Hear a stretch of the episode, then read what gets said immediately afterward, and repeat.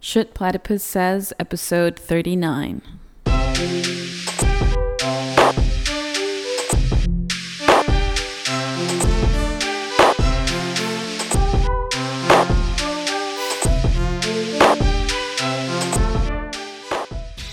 Executive Vice President and Chief Spokesman Mike Bass has announced that unvaccinated players who sideline themselves for not meeting local vaccine mandates will not be paid for games they miss.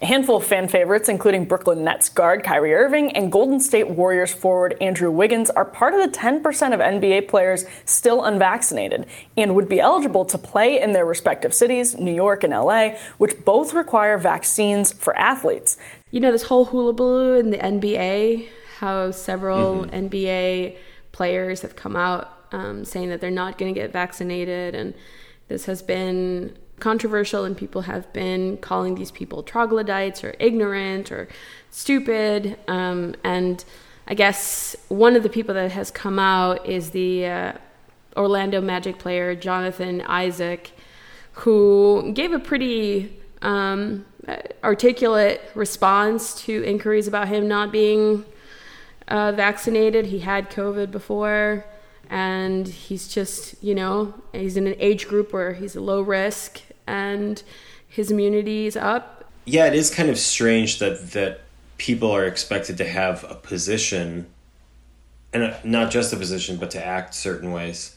It's very unfortunate, like antisocial, the kind of accusations uh, and characterizations of people who, who don't do as they're told. But I guess the idea is that these people are in the public eye, so they should be vaccinated, otherwise other people won't. Right. I think that's that is the idea that like the NBA are like the representatives of you know of people who like the NBA. I guess black people. I yeah. feel like it's a lot about black people and skepticism of getting vaccinated. Yeah, I think that's why people are so they get so upset about Kyrie Irving or LeBron James and wanting an official statement from people. I'm a bit thrown by um, the quote unquote like liberal policing all of a sudden of everyone's bodies, I guess, and you know, like yeah, your your body, your choice. I don't know. Like I just right. no, like... no, it's true. It's it's it's illiberal. Uh, yeah. it, it seems counterintuitive also to get people to get vaccines through sheer like anger and yeah. punishment. Yeah, I heard on NPR um, they were talking about uh, WNBA and they're like praising the WNBA because 99% of WNBA players have uh, have gotten the vaccine and only 90% i guess like the rate uh, in the nba is only 90% of players have gotten vaccine and like and they started um, going off in this, this, super strange assessment of the two different leagues like well you know it's it's been a while that we've been saying that WNBA is better anyway like women just make more rational choices and it's more of a team sport you know within the WNBA anyway so it makes a lot of sense and I was like what the fuck are we talking about? Like, what is this debate about? I have lost the plot. Right. Anyway, right. um, yeah, I'm, I'm, I mean, for the record, I'm vaccinated, like, but I'm not telling anyone to do anything. I just feel like the quote unquote, like, liberal response to this and guilt tripping. And I just got this in my inbox today. Apparently, uh, Kareem Abdul Jabbar uh, one of the greatest, has written in Jacobin, kind of calling out his teammates on this, and it's just getting a little out of hand. You know, it's just getting a little mm-hmm. out of mm-hmm. hand. Uh, I think people's paranoia and like concerns and fears are getting the best of them. So yeah. Anyway, we're not concerned with any of that in the new issue of the Platypus Review. Um, we've got some other concerns. We're not talking about some vaccines. Um, what is in the new issue of the Platypus Review, Lou? So, the October issue has a panel with Chris Cutrone, Dennis Kramer, Doug Kellner, and Doug Lane on the politics mm-hmm. of critical theory. It's very timely. How did that come together? Like, why transcribe this panel now? Yeah, it is very timely. There is a, a sense in the air. There's a kind of um, return to theory moment, a kind of like micro trend within the dead left right now maybe because you know for different reasons maybe because of bernie's loss maybe because of um, this, you know, critical race theory uh, sounding a lot like critical theory, and people like um, I think Matt Taibbi was kind of like looking around trying to understand Marcuse. I know Jacobin's journal, right, Catalyst, uh, Yes. just published a piece uh, on Marcuse. Yeah, there's this grasping at critical theory after, I think you're right to point out disorientation after Bernie's loss, disorientation after Biden's win, we could say, right? Like what's what moment we're in now. Right. Then we have an interview by Francisco Sanchez Acosta of an Argentinian professor, Antonio Rosello. The Latin American Trotskyism piece, the interview with Antonio Rosello, is it's a translation of the original interview, which was conducted in Spanish by our member, and we we want to get a little conversation in Spanish going in Platypus and reach out to any Latin American uh, leftists out there. So yeah, we're gonna probably host some kind of coffee break in Spanish. So if you're a Spanish speaker, uh, look out for that. I'll be there as well. Probably Lori Rojas will be there as well. We have several people in the organization who speak Spanish. So, um, yeah, Platypus Review is doing some work, kind of opening a new front for for Platypus. Then we have a response to a previous platypus piece by Tom Canal. So Tom is writing a response to D.L. Jacobs, who wrote about the DSA and what the DSA means with regard to the Democratic Party. Mm-hmm, mm-hmm. And Tom is not so sure. Tom is saying that he thinks that the, the DSA might be more than a funnel into the Democratic Party um, and that one has to keep one's eyes on the on uh, the activity on the ground yeah, in the world. I thought that the premise was that, in fact, the DSA has a lot of dissenters within who do not want to just be a shill for the Democratic Party.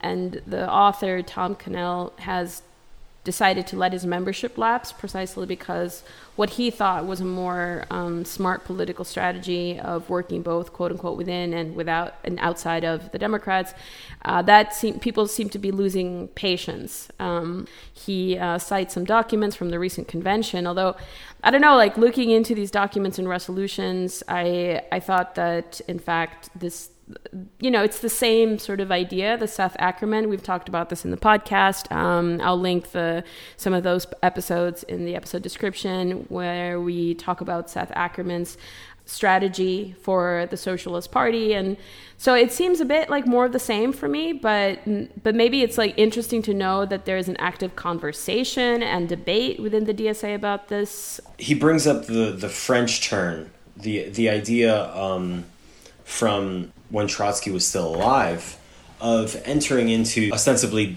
politically, you know, dead uh, social democratic parties, um, which were equally, you know, as as dead as the Third International parties.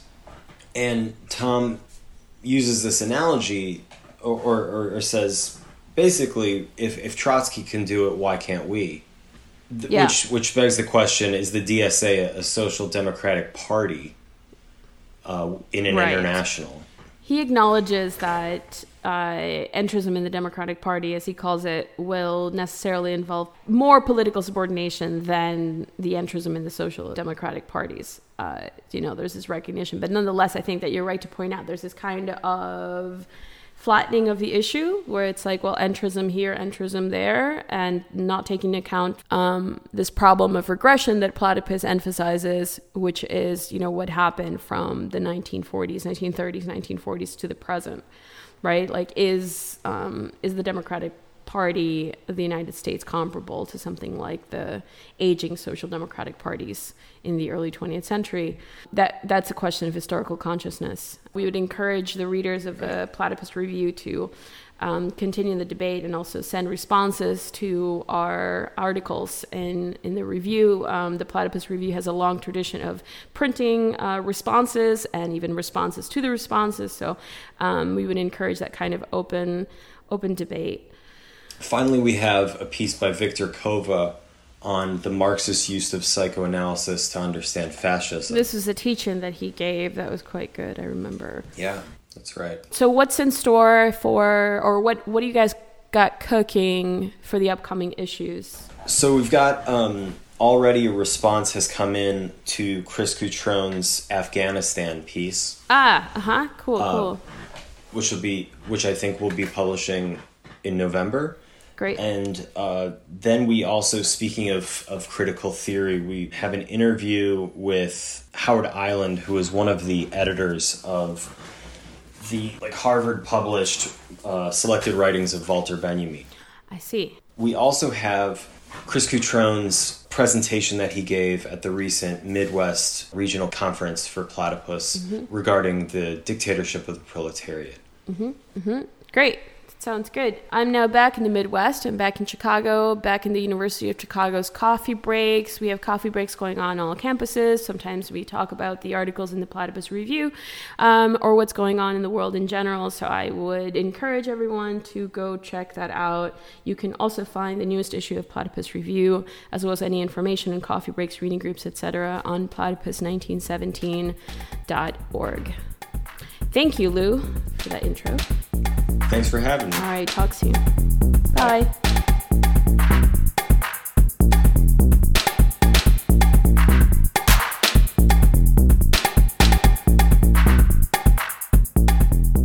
Hello, welcome to a new episode of Shit Platypus Says. My name is Pamela Nogales. I am one of your co hosts. We have for you today a very European episode. Both segments have been led by our European correspondent Andreas Wintersberger. The first is a report from the front lines of a protest in the northeast of Vienna, where members of the Green Party, Extinction Rebellion, and other groups try to stop the construction of a highway. Andreas interviews several of the protesters and asks them a couple of questions about their practice and how and if they see themselves on the left. The second segment is a reflection on the recent German Bundestag elections. Andreas sits down with our members Tobias, Tom, and Anne to discuss the past and future of Die Linke, the upset of expectations by the Greens, and the collapse of the left right distinction within the Green Party. Finally, they discuss the future of the German leadership of the European Union in a post Merkel and post neoliberal age. If you like the podcast, share it, rate it, and write a review on Apple Podcasts to help people find us. Be sure to follow us on Twitter at Platypus Says and Shit Platypus Says on Instagram and Facebook. Okay, here we go. Since the end of August this year, several leftist and climate activist groups have built a protest camp in the northeast of Vienna in order to stop the construction of a new highway, which would include building a tunnel through the so called Lobau area, which is in part a nature reserve in the northeast of Vienna. The construction of the highway, as well as the tunnel, has not yet been approved by the federal government of Austria. The city of Vienna, however, has started building access roads to where the highway should be built. The protest camp is located close to these building sites. Activists try to stop the construction of the access roads by occupying and camping at the construction sites, organizing protest, and raising public awareness for their cause. On September 11th, I recorded a few voices and sound bites from the protest camp as well as the construction sites. These included members of Extinction Rebellion, the Austrian Green Party, the so called Jugendrat, but also Trotskyists and unaffiliated activists. Here we go. Bei kommt der große Knall der Hochmut, wir am Boden frei. Bei kommt der große Knall und dann ist es fatal. Die Stadtstraße ist eine Autobahn und ihr wollt damit um uns drüber fahren. Das werden wir zu verhindern wissen. Wir könnt euch verpissen. Hi, um, are you affiliated with any leftist group? We're not um, leftist in particular, but we are anti climate change and pro climate protection politics. And what's the name of your organization? We are from Extinction Rebellion and we are the Red Rebel Brigade, an international organization which wants to show by, by the color red the blood that flows in, in us all, in all our veins, and wants to show the connection between every human being and all the other beings on this planet. Thank you. And, And, that's what we want to protect. and so, why are you here at this place? We're here in uh, Lobau, um, near the city of Vienna. What is what is the aim of your protest here?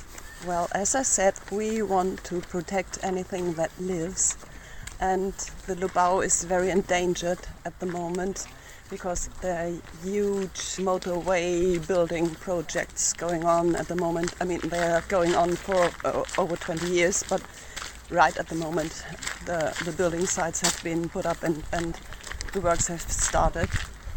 And we are here because with our protest, with our performance, we want to help the young people who put up camps here in the building sites to prevent this shit from happening. Der Stürmeflug. Die Natur zeigt uns das Warntuch. Kälte und Nacht verschont euch nicht. Auch ihr seid, wie es trifft. Bald kommt der große Knall der Hochmut. Berg am Boden. Bald kommt der große Knall und dann wird Are you affiliated with any leftist groups? Here? Uh, no, I'm not. I'm here just um, by myself. Yeah. All right. Yeah. Not here in this project. Uh, here I came just uh, as an individual person to support the occupation and the movement. But uh, in my life, I'm more politically active, more as uh, in an environmental politics, and also in struggle to achieve more sustainable and more human-friendly economical system. So that can be taken as a leftist perspective. But I'm not here as a part of a group. Yeah, I just want to ask: Would you consider yourself being on the left? Yeah. Yes, definitely. All right. So tell us a bit more. What is the aim? What is happening here? Why are you here? What is the project about? What is the protest about? Okay, we are here occupying a highway construction site for a week now, and we want to continue as long uh, until the construction is cancelled. Uh, by this form of protests, uh, by civil disobedience, we want to achieve uh, the end of this construction because we believe this project is very bad for the climate. We live in the 21st century in the middle of climate crisis, and building new highways is a very crazy idea. It's very irresponsible. The money can go for more sustainable projects, and uh, the cities should be for people, not just for cars. So that's why we're here, and we wish to achieve uh, the end of this construction and also uh, f- um, overall change of the attitude of the town to the mobility question. Yeah. Also, for the time, this place became, you know, like a kind of huge garden for the local people to come us and have a little chat with us, which was really surprising for me, like to see the huge amount of people that are actually against building the highway. And it's really sad for me because there are like local neighbors who are coming here and who are just sad about the construction um, process. Um, so yeah, I think it's a really, really um, nice place to just meet and to build a community. I've been here for a week only, and I already feel like um, a part of very, very strong community. Thanks. One last question. I saw you both have numbers written on your hand. What do they mean? Oh, there are numbers for legal team in case uh, we would get arrested because we are a non-violent protest. But we believe what we are doing is right and legitimate. So if the police ask us to leave, we will refuse that and we will occupy this construction site. So possibly it can happen someone else is arrested. And this is uh, numbers for our legal team that uh, we can call and uh, get a legal support. All right, great. Thank you very much. Thank you. Hi, sorry, just a question. Can you um, tell me? I just saw that there was a big discussion over there. Um, there was a big argument. Can you tell me what the argument was about? Of course, yes. Um, some of the residents here unfortunately still believe that building more roads would ease the traffic jam, but as we all know, it's the opposite. Okay, so that person was against this protest. Why? Uh, because this is exactly what he believes. He believes if this road and uh, Stadtstraße here, Stadtautobahn, is being built plus Lobau Autobahn, then you know there he. I mean, actually, he mentioned he works in the third district. and he, he thinks that there will be less um, less traffic on the so-called A23 Tangente which we know, and even the ASFINAG, who is going to build the Lobau Autobahn, they don't even pretend that this is true. You know, maybe for a couple of years, two or three years, but then the induced traffic will will have the same situation as today, and have spent three billion euros. So why do you think he thinks that? Why does he? Because um, all the big medias and all the major parties in Vienna, this is what they kind of preach in the media, and this is what people hear. And the few uh, parties like the Green Party who oppose the project, I mean, they, we don't have that media power to to reach the people. I mean, we post on social media, we, we, we post on, on our website, but of course it's, it's not the same. I mean, And last question: Are you part of any organization, any political organization? yes, I'm, my name is Heidi Sequenz. I'm a member of the Green Party in the City Council. All right. Thank you very much. Was ist mit dir los? Du hilfst den Investoren bloß. Dreh deinen Kurs und lenke ein und lass detonieren sein. Mutter Erde, die braucht uns nicht, aber ihr überreißt das nicht. Wir warten sicher nicht, bis alles Hi. Uh, are you affiliated with any leftist group? Um, I'm in a group called Jugendrat. We're located in Vienna and uh, we care about climate justice and other social problems in our uh, society. And so, why are you here? What are you doing here? What is this protest about? We helped to um, create this protest camp, and we think it's very important to stop the um, building of this uh, street and the Lobau tunnel because it's not very good for our climate and it's just a step in the wrong direction and we have to stop it and this is a good way to start this. Um, and the Jugendrat, your organization, is it a leftist organization? You could say so. Um, we we talk about um, climate justice on the one hand, on and on the other hand, we talk about um, our society and all the problems that come with it. And I I would say it's a leftist group, but you could also say it's just more of a climate group. But it's both, I think. Do you think that that the fight against climate change is necessarily a leftist activity? No, I don't think so. I, I think it's uh, climate change concerns everybody in our society, and um, it's it's not just a leftist uh, thing to do. It's just a human thing to do, and I think uh, anybody who says that climate change doesn't concern them is, is just not right. Um, climate change is a really big issue in our society and in our world, and we have to fight it. And All right, thank you very much. Bald kommt der große Knall, der Hochmut wird im Bodenfall. Bald kommt der große Knall und dann wird es Are you affiliated with any leftist group? Yes, um, I'm, I'm a member of uh, Workers' Viewpoint, Arbeiterinnenstandpunkt in German. Um, it's a Trotskyist organization based in Vienna. Tell me, why are you here? Like, what is happening here? What are you protesting against? Protest here is uh, directed against the building of a new highway um, in Vienna. People are trying to stop this, this highway project by occupying the building sites and demanding alternatives to car highways, especially public transport and uh, proper planning of the city where you can get around without the use of cars. Of course, we, we support this because it's um, it's a protest directed against climate change and capitalism that causes uh, climate change and has its specific forms of transportation. Do you think that the protest is a left protest? Yes, of course. Why? Why? Um, because, first of all, I think all or, most of, of the activists uh, which are occupying uh, think of themselves as leftists, um, and I, many of them also make a connection with capitalism, climate change, and capitalism. They, they know that there is a connection between those two things. Yes, and uh, I also think that the question of climate change is, uh, in general, a social question, and um, it, climate change affects the working class and poor people more directly than, than rich people, of course, and the capitalist class. All right, thank you very much. Thank you. Dass das auch in Zukunft so bleibt. Dafür sind wir bereit. Und jetzt alle. Wir rufen, die Städten bleibt. Und wir rufen, Lobau bleibt. Talking with several activists and organizers of the protest, the underlying motive to me seemed to be that we have to act now. Something has to be done about climate change right now.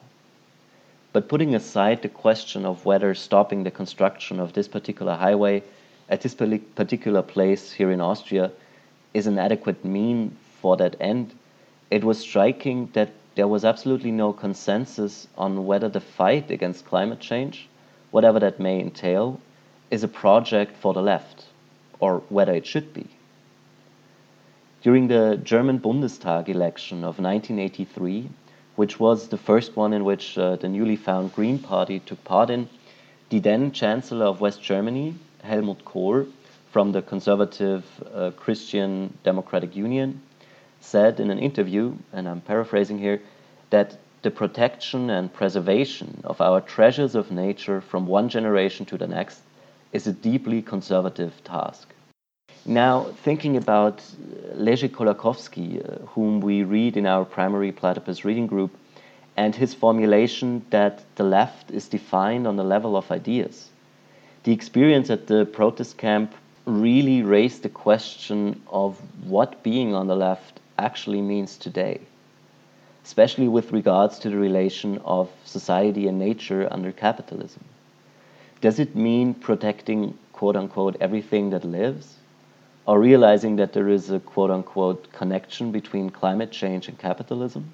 We, uh, among other activities, organized an international panel series from New York to Vienna on the question what does climate change? And we will put the link to these panels in the description of this episode. Thanks and take care. Wir rufen hier Städten, bleibt! Wir rufen Lobau, bleibt! Wir rufen hier Städten, bleibt! Wir rufen Lobau, bleib, bleib, bleib! Bleib,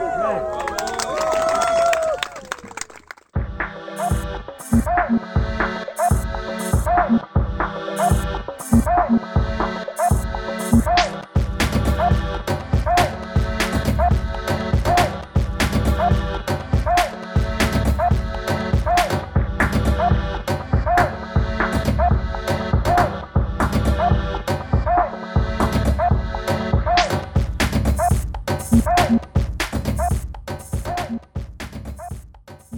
Sunday, the 26th of September, Germany elected a new Bundestag, its federal parliament.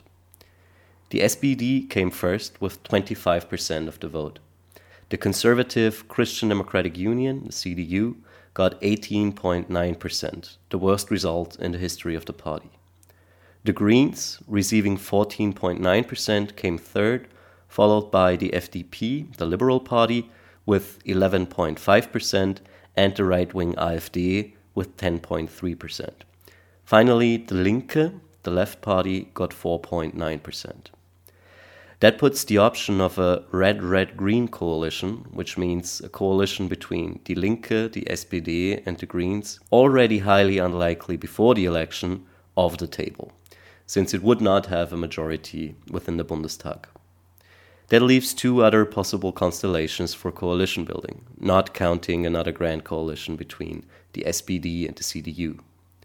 Those would be the so called Jamaica coalition, black, CDU, yellow, FDP, so the Liberal Party, and the Green Party, or the so called traffic light coalition, red, the SPD, yellow, the FDP, and the Green Party.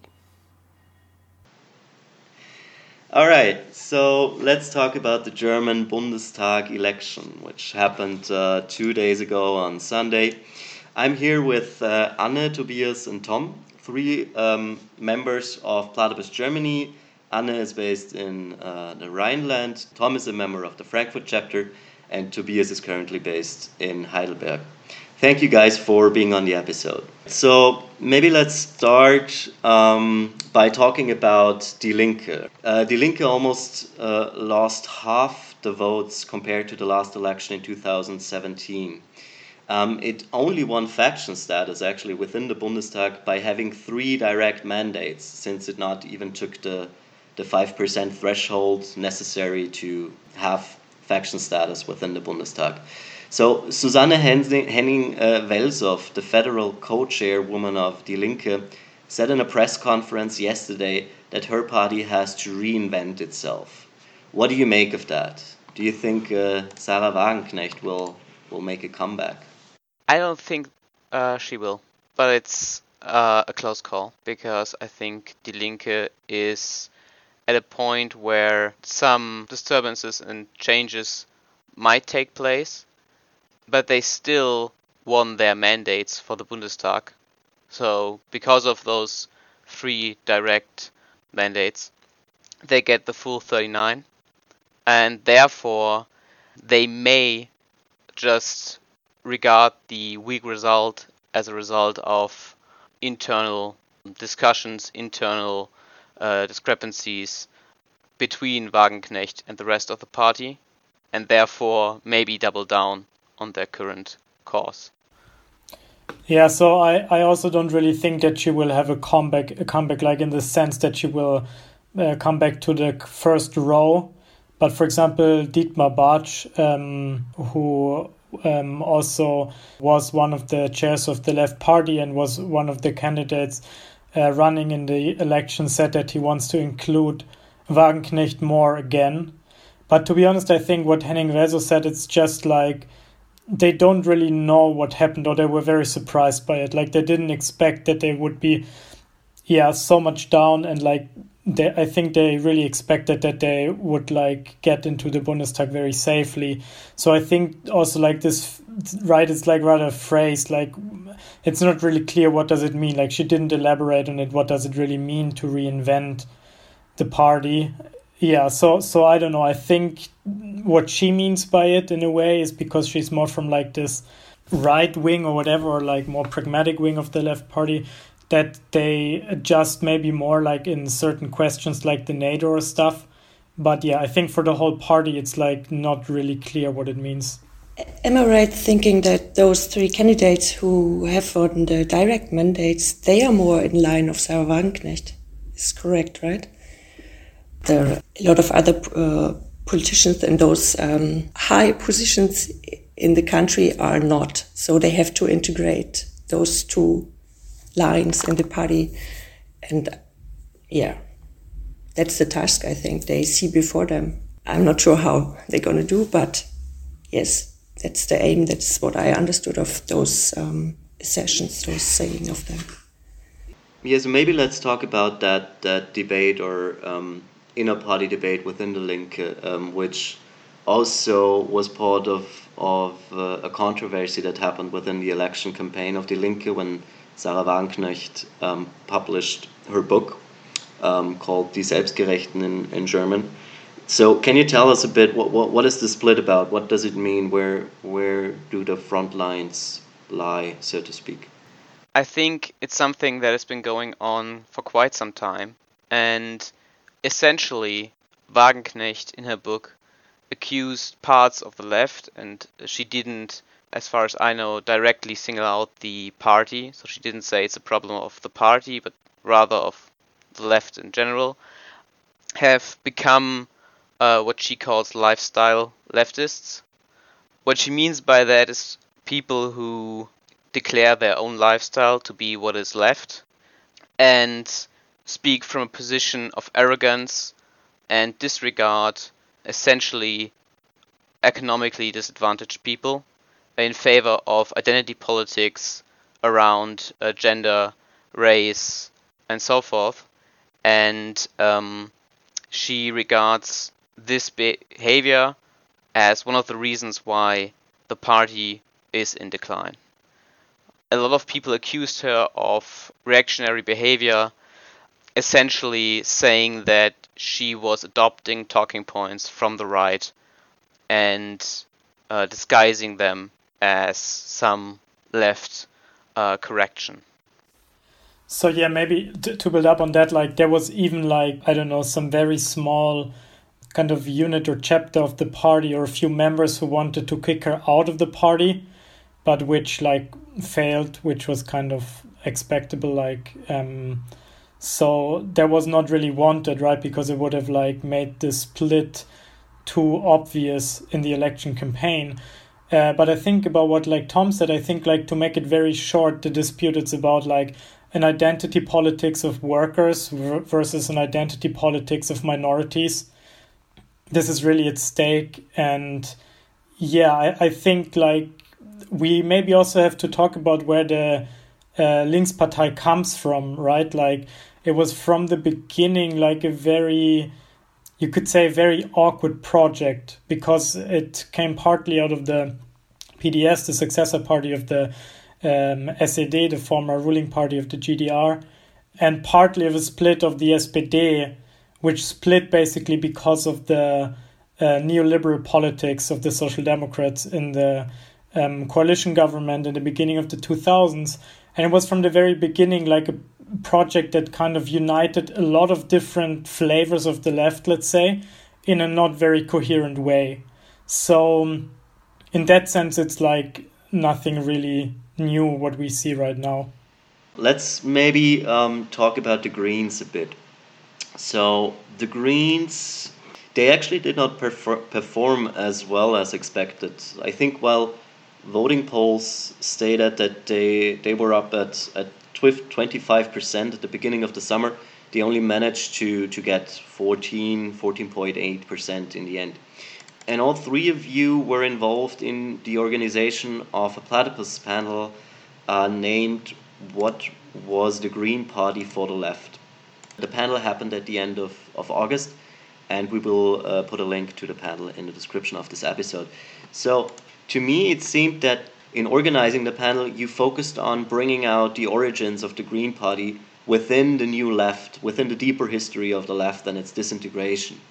So, what relevance, if any, does this history um, that you try to brought out within the panel organization have for the Greens as we as we see them today, especially for the Greens as they will be most likely in one of the constellations for a, a possible government coalition?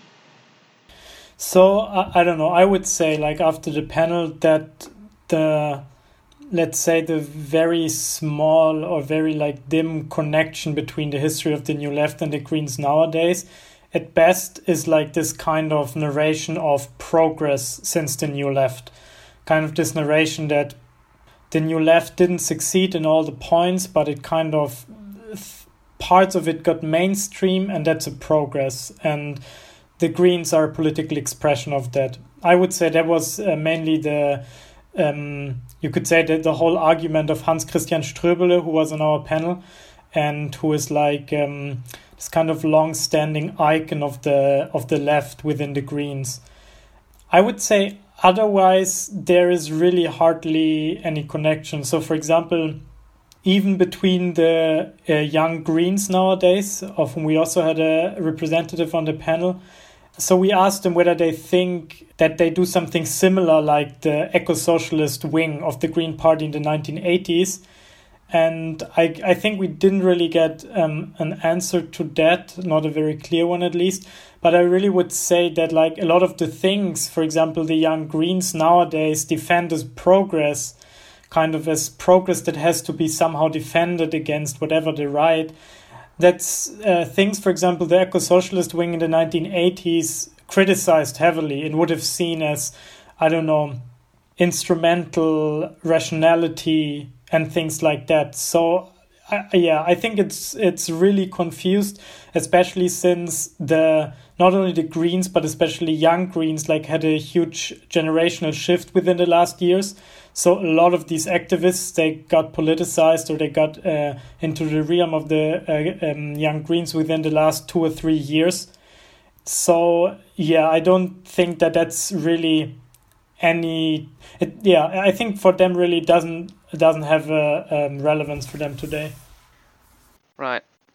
I think it's a repetition on a lower level. and I think it's pretty clear.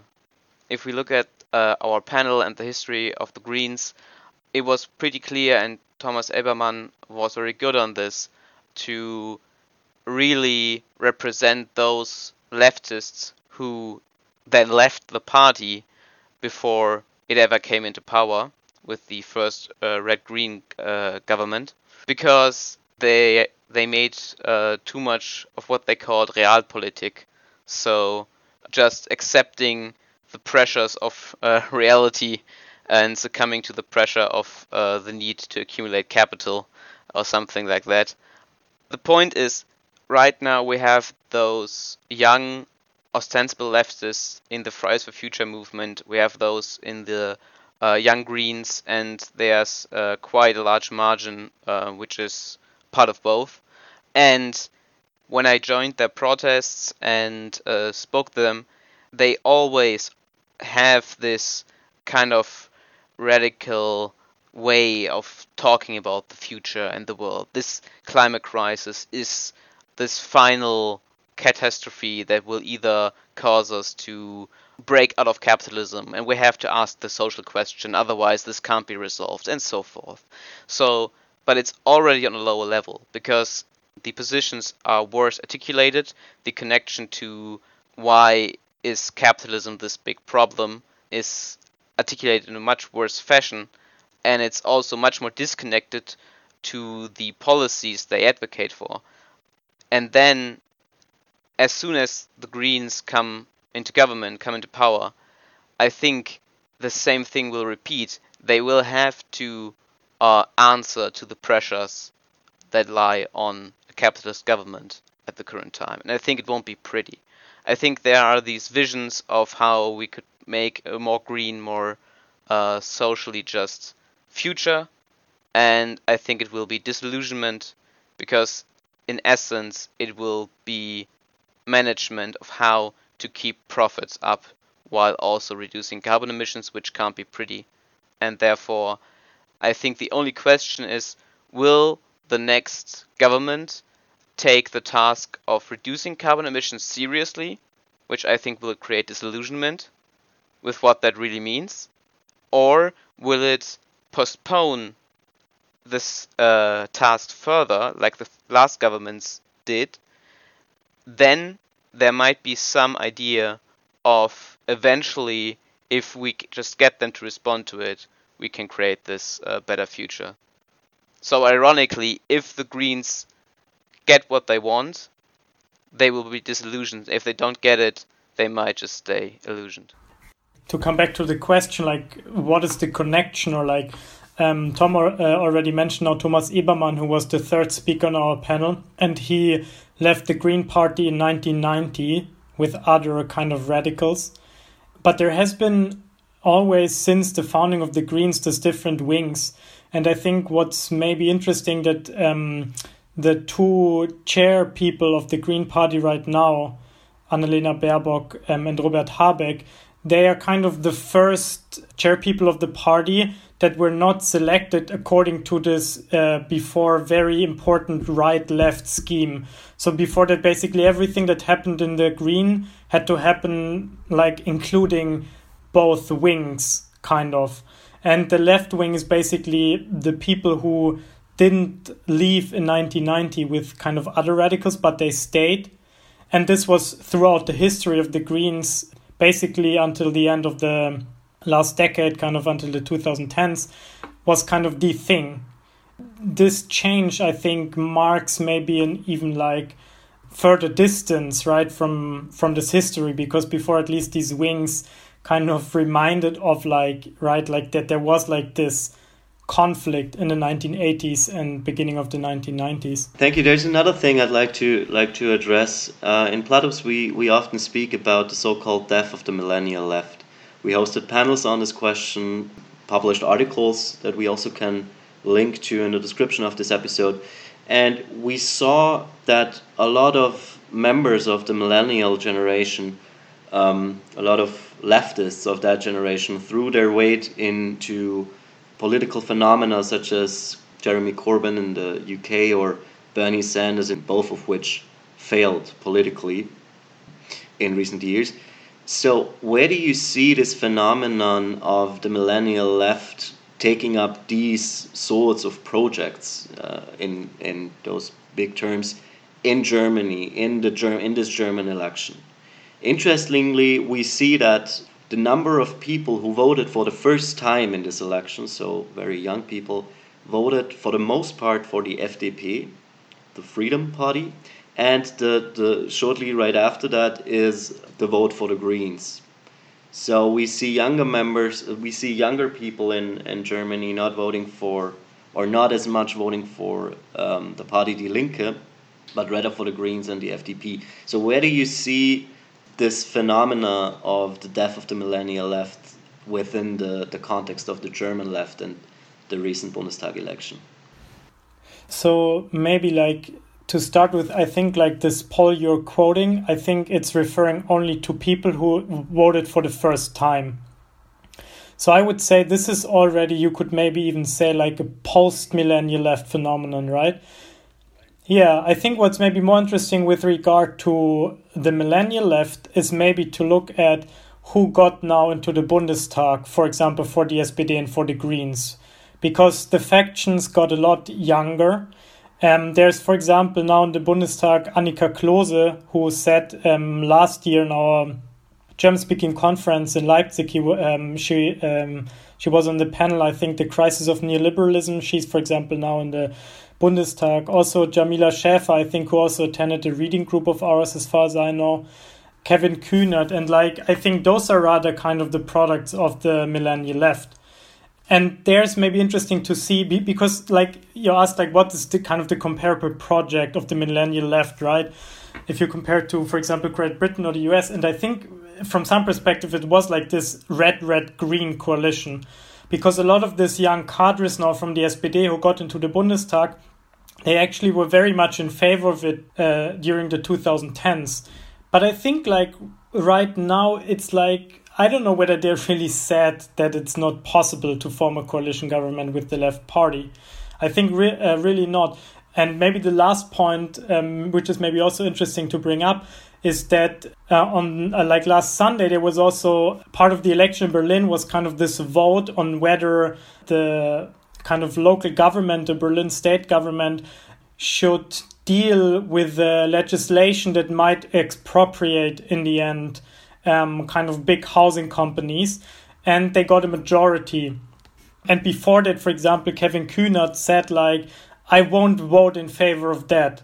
And I think, like, a lot kind of in the radical left were disappointed by that, right? Which like shows that they are much like they put much more hope into like Kevin Kühnert, who's like kind of more like the symbol for like again like a more left SPD, and I think this is like this is already or will be definitely disappointed by like this millennial generation now sitting in the Bundestag because what they're going to do like maybe probably or the only thing um, where the SPD will be part of will be a coalition of SPD, Greens, and Liberals, and that's not like really kind of this left project, kind of the millennial left. Mm, yeah, was in favor of.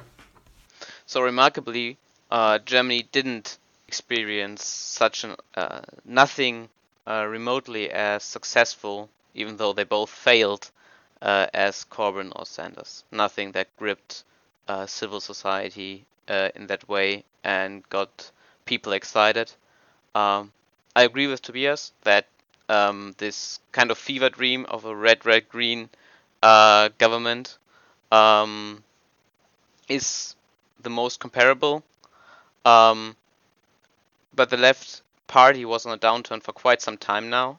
They started uh, the whole election campaign polling around 7%.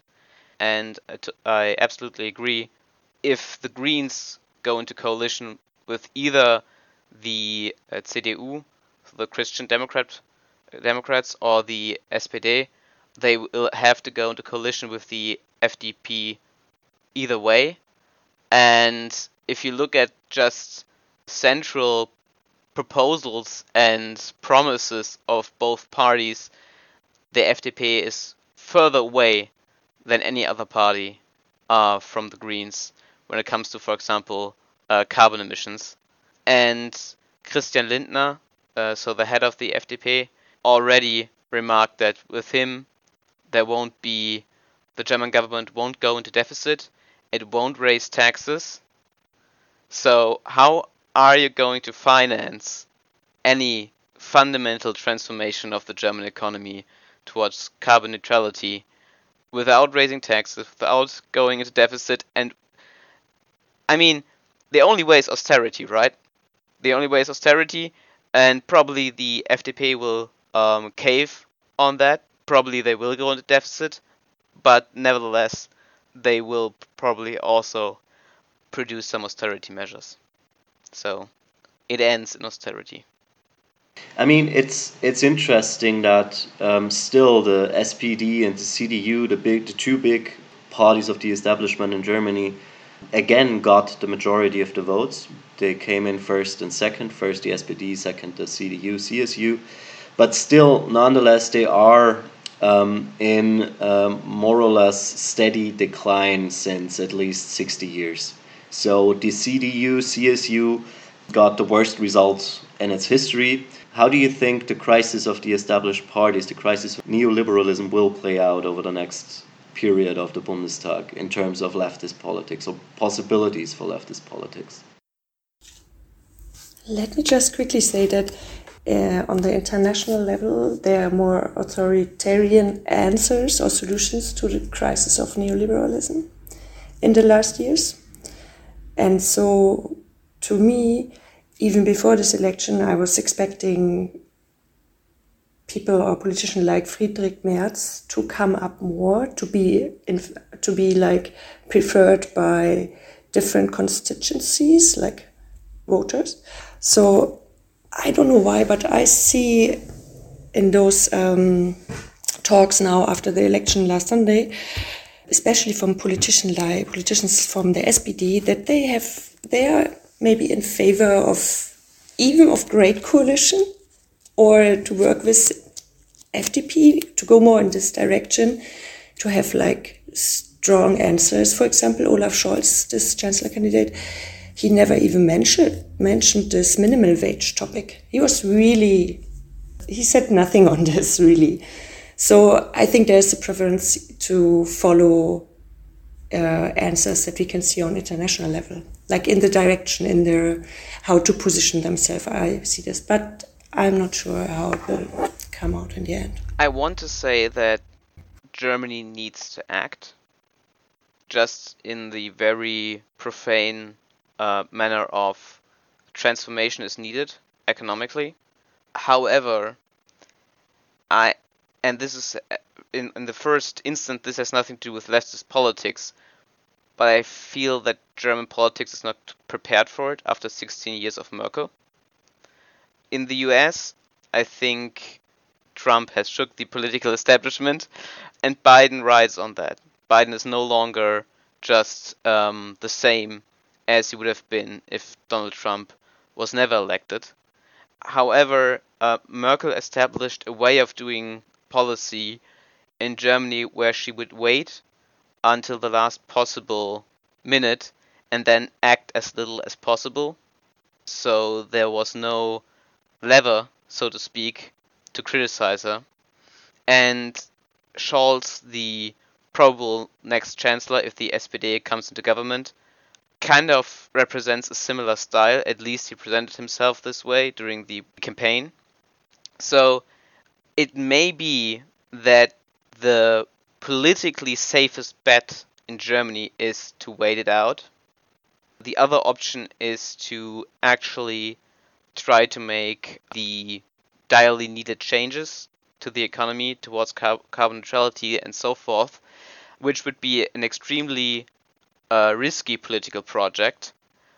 And I think that this, I, I'm hoping for the latter, because I think for the left, the latter would be better. Because if something fundamentally is done, then I think disillusionment happens for the Greens, which and those um, currents in the left who have supported this new ecological angle that the Greens represent, which may be an opportunity to uh, raise awareness of what is missing for platypus, while if the current current or Merkel's style of politics is continued, and the next government tries to wait it out, and then I think this powerless posturing of change is needed that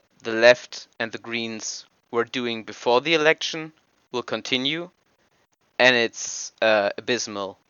It often rests on this idea that those in government are just too stupid to read IPCC reports, and it feels like that that's the political horizon, and it does not disillusion, rather it creates illusions of if just uh, some person with the brain of a 16 year old gets into power, they will be able to do better policy. So it creates this wrong idea of what the environment and the pressures in politics are. Yeah, so I, I'm I'm really not sure like um, how and in what way like this election is a manifestation of the crisis of neoliberalism or like maybe even a post neoliberal turn because on the one hand yeah like the the vote count for the uh, former two big parties the conservative and the social democrat like kind of shrank which could be like an indicate an indicator right because they governed the country um as 12 out of the last 16 years but on the other hand like who really won were the greens and the liberals and they also have been in coalitions and responsible for like this neoliberal policies that have been implemented before. So I'm I'm really not sure mm, sure about that. But what I maybe find interesting that like how and in that sense I would like maybe agree with Tom a little bit that this tendency seems to be like a little bit to wait it out. Like a few weeks ago there has been like this internationally quite huge scandal um, that I think uh, Australia cancelled kind of a nuclear boat deal with France and instead entered into a security alliance with US and Great Britain, which I would interpret as a continuation basically of the the Trump administration tendency towards more like bilateral or trilateral um, agreements. Um, and I think it was a big topic in France, and France was not happy, very obviously. But I didn't have the feeling that it was a topic in Germany at all. Like, right, like this, also like um, Biden's policy on China and stuff like that. That this is basically continuation in a way of like you could say post post neoliberalism is not really is not really clear, not really mentioned. And I think you could say that with like Scholz is maybe a similar person like Biden in a way, like a similar figure, because of course he was one of the main proponents in the beginning of the 2000s of these neoliberal policies, right? And now, um, for example, during Corona as the finance minister, like he increased the deficit, uh, deficit spending immensely, which kind of the left and the SPD interpreted, oh, finally he's listening to us, you know, like we told him all the 20 years that it's like the state has to invest and blah, blah, blah. Now he does it, but I think it's like a huge like misconception because it's like, uh, it's not because I don't know, Scholz like changed his general view, but it's because of like the necessity that grew out of this crisis. So in that way, like Scholz is also like right as Tom already mentioned, he like his main promise was basically I'm the better continuation of Merkel than the CDU candidate candidate is. But at the same time, I will do it different than in the past. So there is like also the similar element of like a break, but also continuation with the past. Thank you guys. We reached our time limit, I think. Um, thank you so much for being on the episode. Thank you so much for your reflections. And yeah, take care. Thanks for having us. Bye.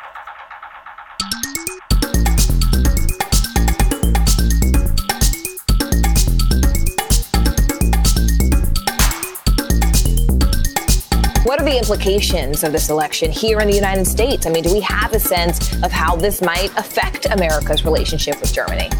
It probably won't. And that's because there are a couple of reasons here. The first one is that both of the, the frontrunners, the people who were really running to try to replace Chancellor Merkel, they spent the entire campaign trying to stylize themselves as Merkel's successors, trying to be as Merkel like as possible. Now, also, they're going to be governing within a coalition. So that coalition means that they're going to be drawing from the left, from the right.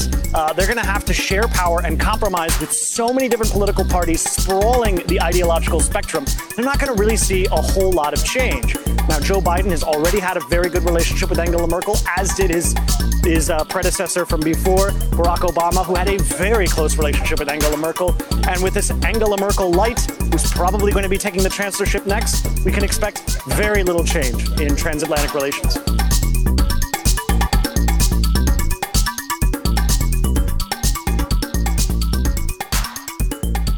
This has been a production of the Platypus Affiliated Society, featuring original tracks by Thomas Bellaggi.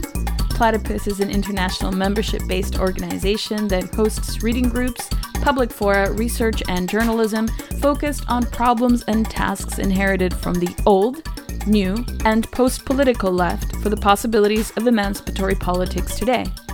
Platypus also publishes articles by thinkers and activists on the left in the monthly publication The Platypus Review. To contact, learn more about Platypus, or to access the entire archive of Platypus reviews and panel recordings, please visit us online at platypus1917.org. That's the word platypus, followed by the numerals 1917.org. Bye!